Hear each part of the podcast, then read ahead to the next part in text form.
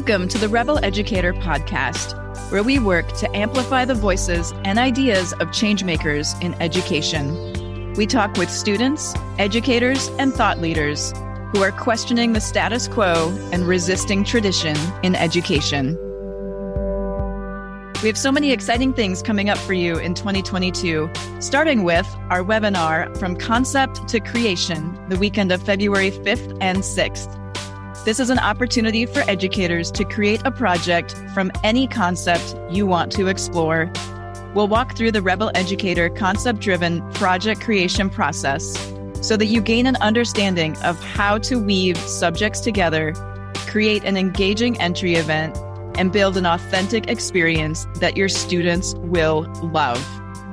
Coming this summer, we will repeat this process in a more in depth three day workshop Look for upcoming dates sharing soon. If you're local to the San Francisco Bay Area, Up Academy, our progressive elementary school, is now enrolling for fall of 2022. And we'd love to have you watch for the Rebel Educator book launch coming in March of 2022. So, welcome, Rebel Educators, to this episode of the Rebel Educator Podcast.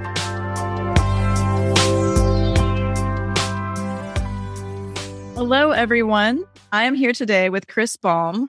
Chris is an education dreamer and builder, driven by a belief that we all have far more potential than we realize. He has built and led educational organizations, including Spark, a national nonprofit serving youth in disadvantaged communities, and Millennium School, a laboratory middle school in San Francisco, working to create and share new educational methods based on developmental science. He's currently founder and CEO of Argonaut, an organization dedicated to learners in the middle school years, which believes the heart of a good journey through adolescence is a trusted group of peers on a shared adventure. Chris also writes, speaks, and trains on education topics. Welcome, Chris. I'm so excited to talk with you today. Thanks, Tanya. It's a pleasure to be here. And Chris is actually right in the same town that I'm in, and we haven't met before this podcast. so I'm really intrigued to see the many ways that our paths have, you know, paralleled or potentially even crossed without us knowing it. Same. So you've spent the greater part of the last 20 years in education focused on middle school. What drew you to that middle school age group?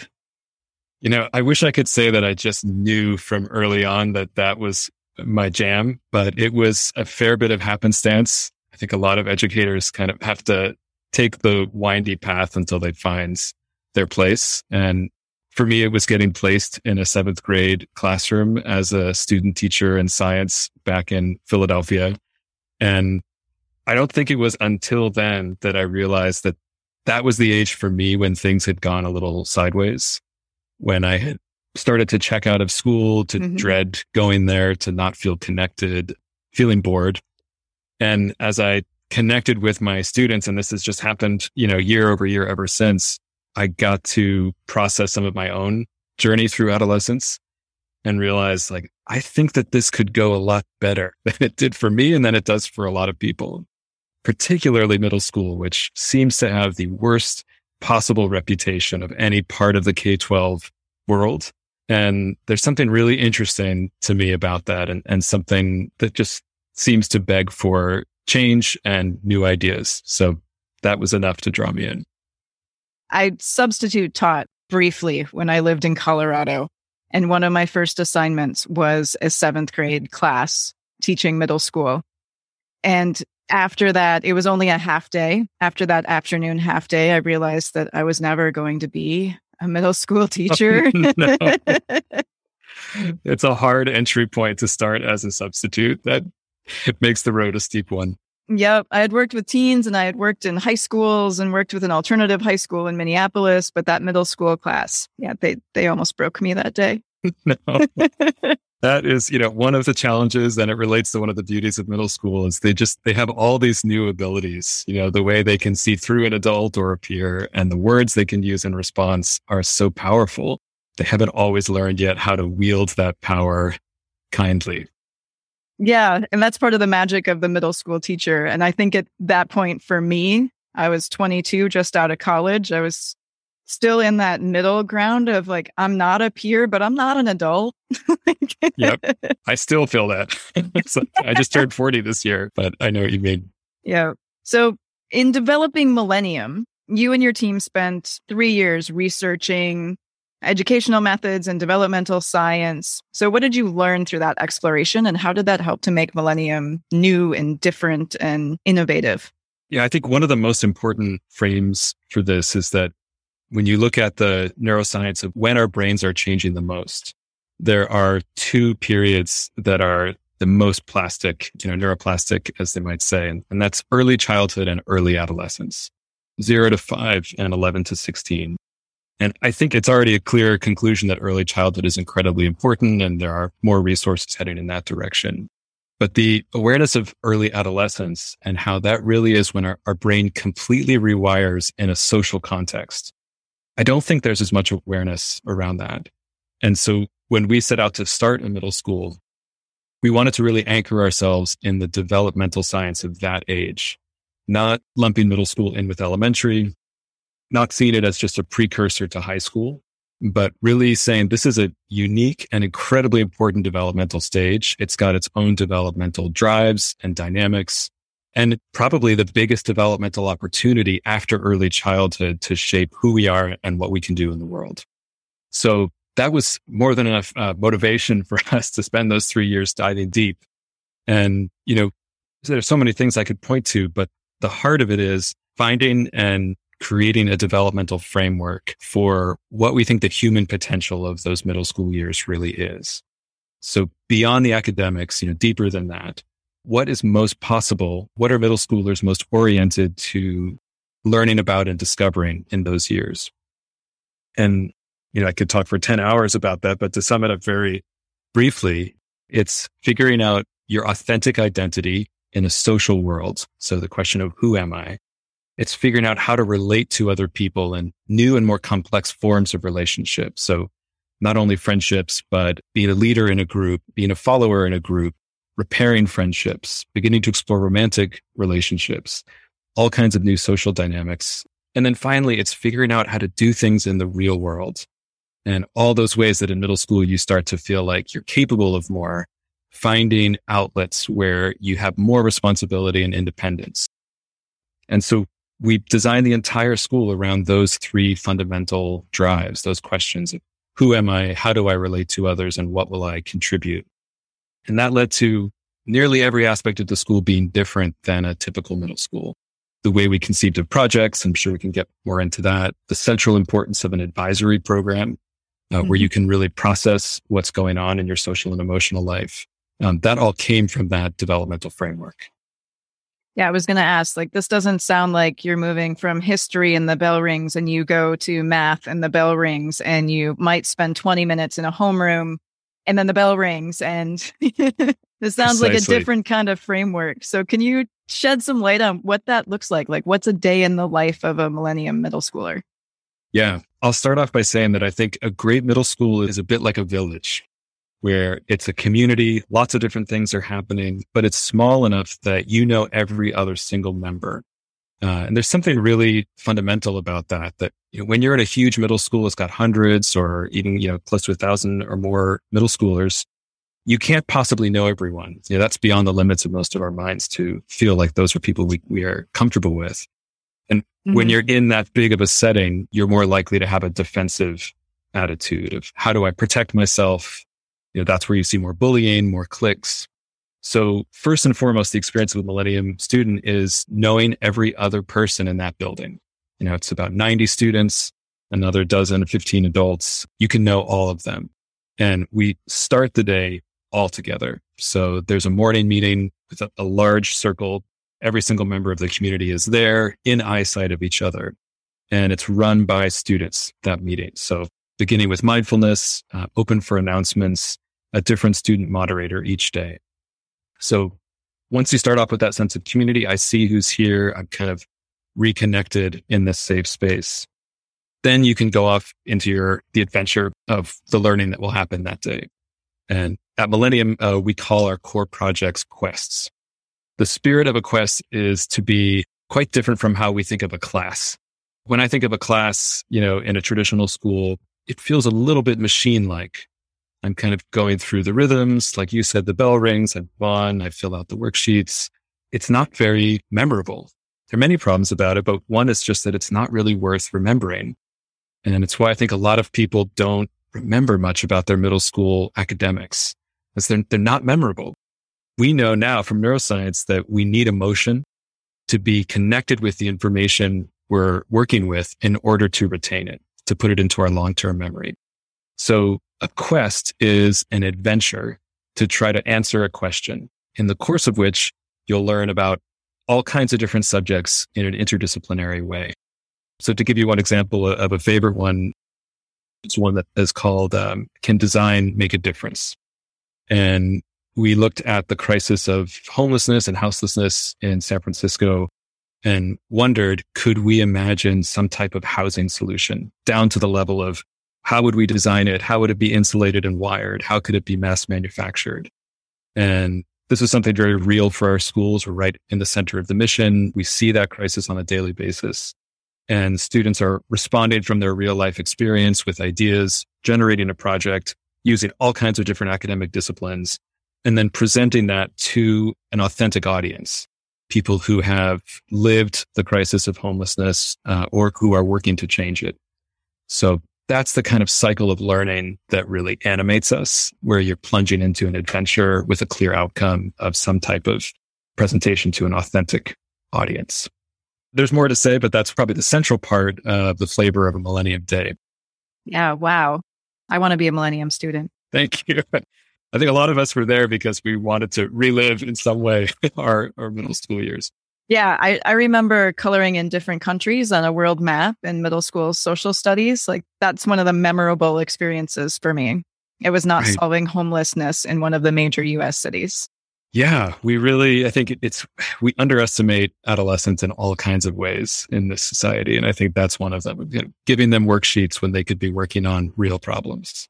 Absolutely students are so capable if we give them the opportunity mm-hmm. and give them access to experts and access to adults who can help them facilitate how to learn and how to move forward with the ideas that they have. Exactly. There's definitely a huge social emotional piece there. When you look at building community, when you look at every student having the ability to know everybody else in that room in morning circle or morning meeting.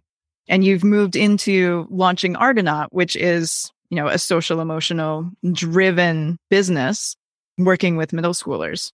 So are you are you still involved with Millennium and how has that evolved into the work of Argonaut?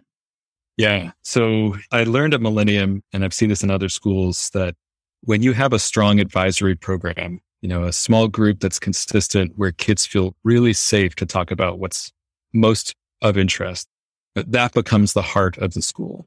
Uh, it's the place where they feel the most connected. It's the place where they can clear up the social or emotional obstacles that otherwise would really slow down their academic progress. And absolutely that was the lesson from Millennium, you know, one of many. So when I realized that I wanted to move on, it became clear to me that there are a couple things from this laboratory environment that can really be shared more widely. And advisory was top of the list it's an amazing thing that in most middle and high schools in the US, there is a time for advisory already there in the incredibly mm-hmm. precious, mm-hmm. you know, compressed minutes that we have. And I think most schools would admit they don't use it that deeply. You know, as you said, it becomes kind of a homeroom time or read the announcements or talk amongst yourselves for 20 minutes when that could be the heart of school, the place where you feel that connection and unconditional acceptance. So long way to answer your question. That's what led me to do Argonaut next. And the idea of Argonaut is to create models that work for advisory online and offline. So it was online first, not by design, but because the pandemic happened right as we were starting and we plunged in like everybody else. And actually, frankly, was pleasantly surprised by how much connection you can still create through Zoom groups and even some surprising advantages of them for middle schoolers who can sometimes benefit from being away from their friend group uh, in a different group of peers from all over where they can have more freedom of identity a chance to experiment with who they are. So we do online groups and then we also consult with schools who are trying to deepen their advisory practice and really give their teachers the skills and the practice to feel confident facilitating these spaces. Because it, it is quite a different skill than most teachers are trained for, at least in typical teacher training. But it's not a mysterious skill. It's something that can absolutely be developed. So that's the other big focus. It's one of the things that I've talked with a couple of different guests about. Um, and also, I was able to lead a workshop last weekend on leading with empathy. And as we're talking about how do we do that for ourselves? How do we, as school leaders, show empathy to all of our educators so that they in turn can do that with their students? Right? How do we model that? But also looking at how do we build that social emotional intelligence of our educators? Because as you said, it's not something that's generally taught in school or in a teacher credentialing program. So unless that educator has gone out on their own as a human and said, I want to make myself better in this way and sought coaching or sought a group or sought, you know, that type of experience, it's just not something a lot of them have. It's not something a lot of us have. It's not taught in high school. It's not, you know. Right. right. I think it's really a relatively new idea in general that this is kind of a, a measurable and discrete form of intelligence, and also that it is something teachable. And to me, that's kind of the huge aha and key insight from this that it's not just a trait that you end up with a certain amount of emotional intelligence and a certain amount of social skills. Like virtually all of that is teachable. And that is one of many reasons why we need to evolve school to include this. Yeah. And I think it's something that a lot of us still believe that it is just a trait. Oh, like you were born with this, or oh, he's so social. You know, even from a young age, we tell kids, oh, she's shy or she's social, or, and they start hearing these messages, you know, long before they make it into the school door. Yeah. And then that sticks with them. And until you, you know, realize that these are learned traits, like you can be social. I'm an introvert, but I can be social. But I'm one of those kids, like you were talking about, you know, over COVID, suddenly had this opportunity to connect with all sorts of different people all over the world and and grow and learn that way which just wasn't there before which is one of the really cool things that happened but you launched a company during covid based on connection when everybody was being held apart yeah and particularly middle schoolers that is the age where our desire to be around peers is probably the highest of any point in life. You know, developmentally, so much of the learning of that age is about figuring out who you are when you're with others. So that drive is strong for connection, whether you're cooped up at home or not.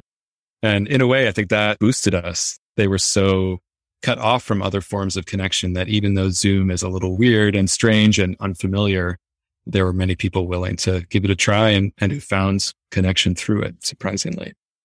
So what do you see as as the future? What do you see moving forward? What's kind of your ideal space for Argonaut or the next millennium or the next quest? What's your next quest? Mm, oh, thank you for putting it in that frame. Personally, for me, I think it's writing. I've been a lifelong writer just for my own processing, frankly, and I've been keeping journals since I was in middle school and trying to make sense mm-hmm. of what was happening and always wanted to be able to put some of these ideas into a book. So I think maybe more than one. I think there's a book I'd love to create that's for middle schoolers about how to really take control over your own growth, uh, not be passive and just process through, but really choose experiences that help you figure out who you are and what you can do.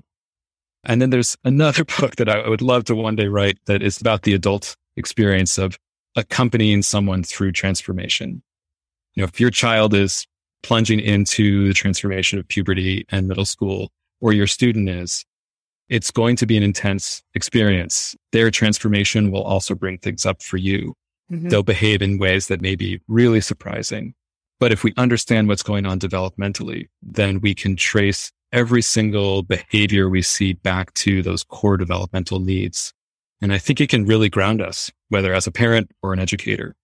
So my dream is to put some or all of those ideas into some or several books one day in the future, which uh, you know I hope will get out there and be of use. Yeah, I need both of those books. Thank you. And, and from having a group of fifth graders who just went through puberty ed in our school, that started out puberty ed just with the question literally of what is puberty. Many of them had never heard the word, didn't know what they were in for. Good place to begin. Yeah. And then watching, you know, what the next several years are going to entail, but also like, how do you choose those experiences? Like, this is something I was literally talking about with a girlfriend and a call just before this. How do we choose the right experiences? I feel like so much of the time we're throwing rubber at the wall and seeing what sticks. Yeah. Like, how do I become more intentional about the square on the wall and making sure that I'm hitting the right spot? Absolutely. We need that book. Thank you. I, I need to write it now. but, yeah, I, I really think that we need those developmental frames as when we don't understand development deeply. First of all, we're likely to take things personally as the adults involved and think it's our something's our fault or we don't know how to respond. And second, we we tend to default to academic standards only. It's like, I don't know what to do with all that's going on, but I know I got to get through the standard. So let's just focus on that. And I think that's a real missed opportunity. Academic standards are important, but in my book, they're really secondary. First, help someone with their developmental tasks. That is growing into their full potential as a human. Then the academics will flow much more easily when they're meeting their developmental needs. It might be the need for belonging or the need to feel that you're contributing something valuable to people other than you. So that's where I'd love to see you know, more attention. Yeah, we all need to build those relationships. And especially at that age, like kids need to feel safe and they need to feel belonging and they need to feel that connection before they can dive into any real work. You know, you can learn long division in a lot of different settings. Nothing against math. Yeah. But to really dig deeper into deeper learning and how do we transfer that knowledge and what does all of these things mean to me? And what does long division mean to me in my life? Right. To ask those bigger questions, you have to first lay that framework and understand, or at least be building an understanding of yourself. And young people need adults to help facilitate that journey. And a lot of us don't know how to do it. Yeah. I think a lot of us still have things that are unprocessed, probably all of us from our own journey through that time. And that, you know, as we said earlier, will will get brought up in the course of this. One of the reasons I think it's so essential for both parents and educators of adolescents to have supportive groups where they are processing what the experience has brought up. In a way, mm-hmm. that's mm-hmm. one of the gifts that if we can stay with someone who's transforming, we begin to transform as well. And we'll actually have a chance to heal some of the things that maybe went a little sideways in our own adolescence, because for all of us, there were parts of it that went sideways. And I think that is the gift from this for the adults. Switching gears a little bit, I have an elementary school and I love to hear what people remember from elementary school. So, can you share a story that you remember back from your elementary school years? Definitely. The first one that comes to mind is not actually from inside the school building, but outside the school building. I moved around a lot in elementary, but in one of the places I lived, I lived near the school. And my happiest moments were after school or on weekends. I would build model rockets and launch them from the school playgrounds.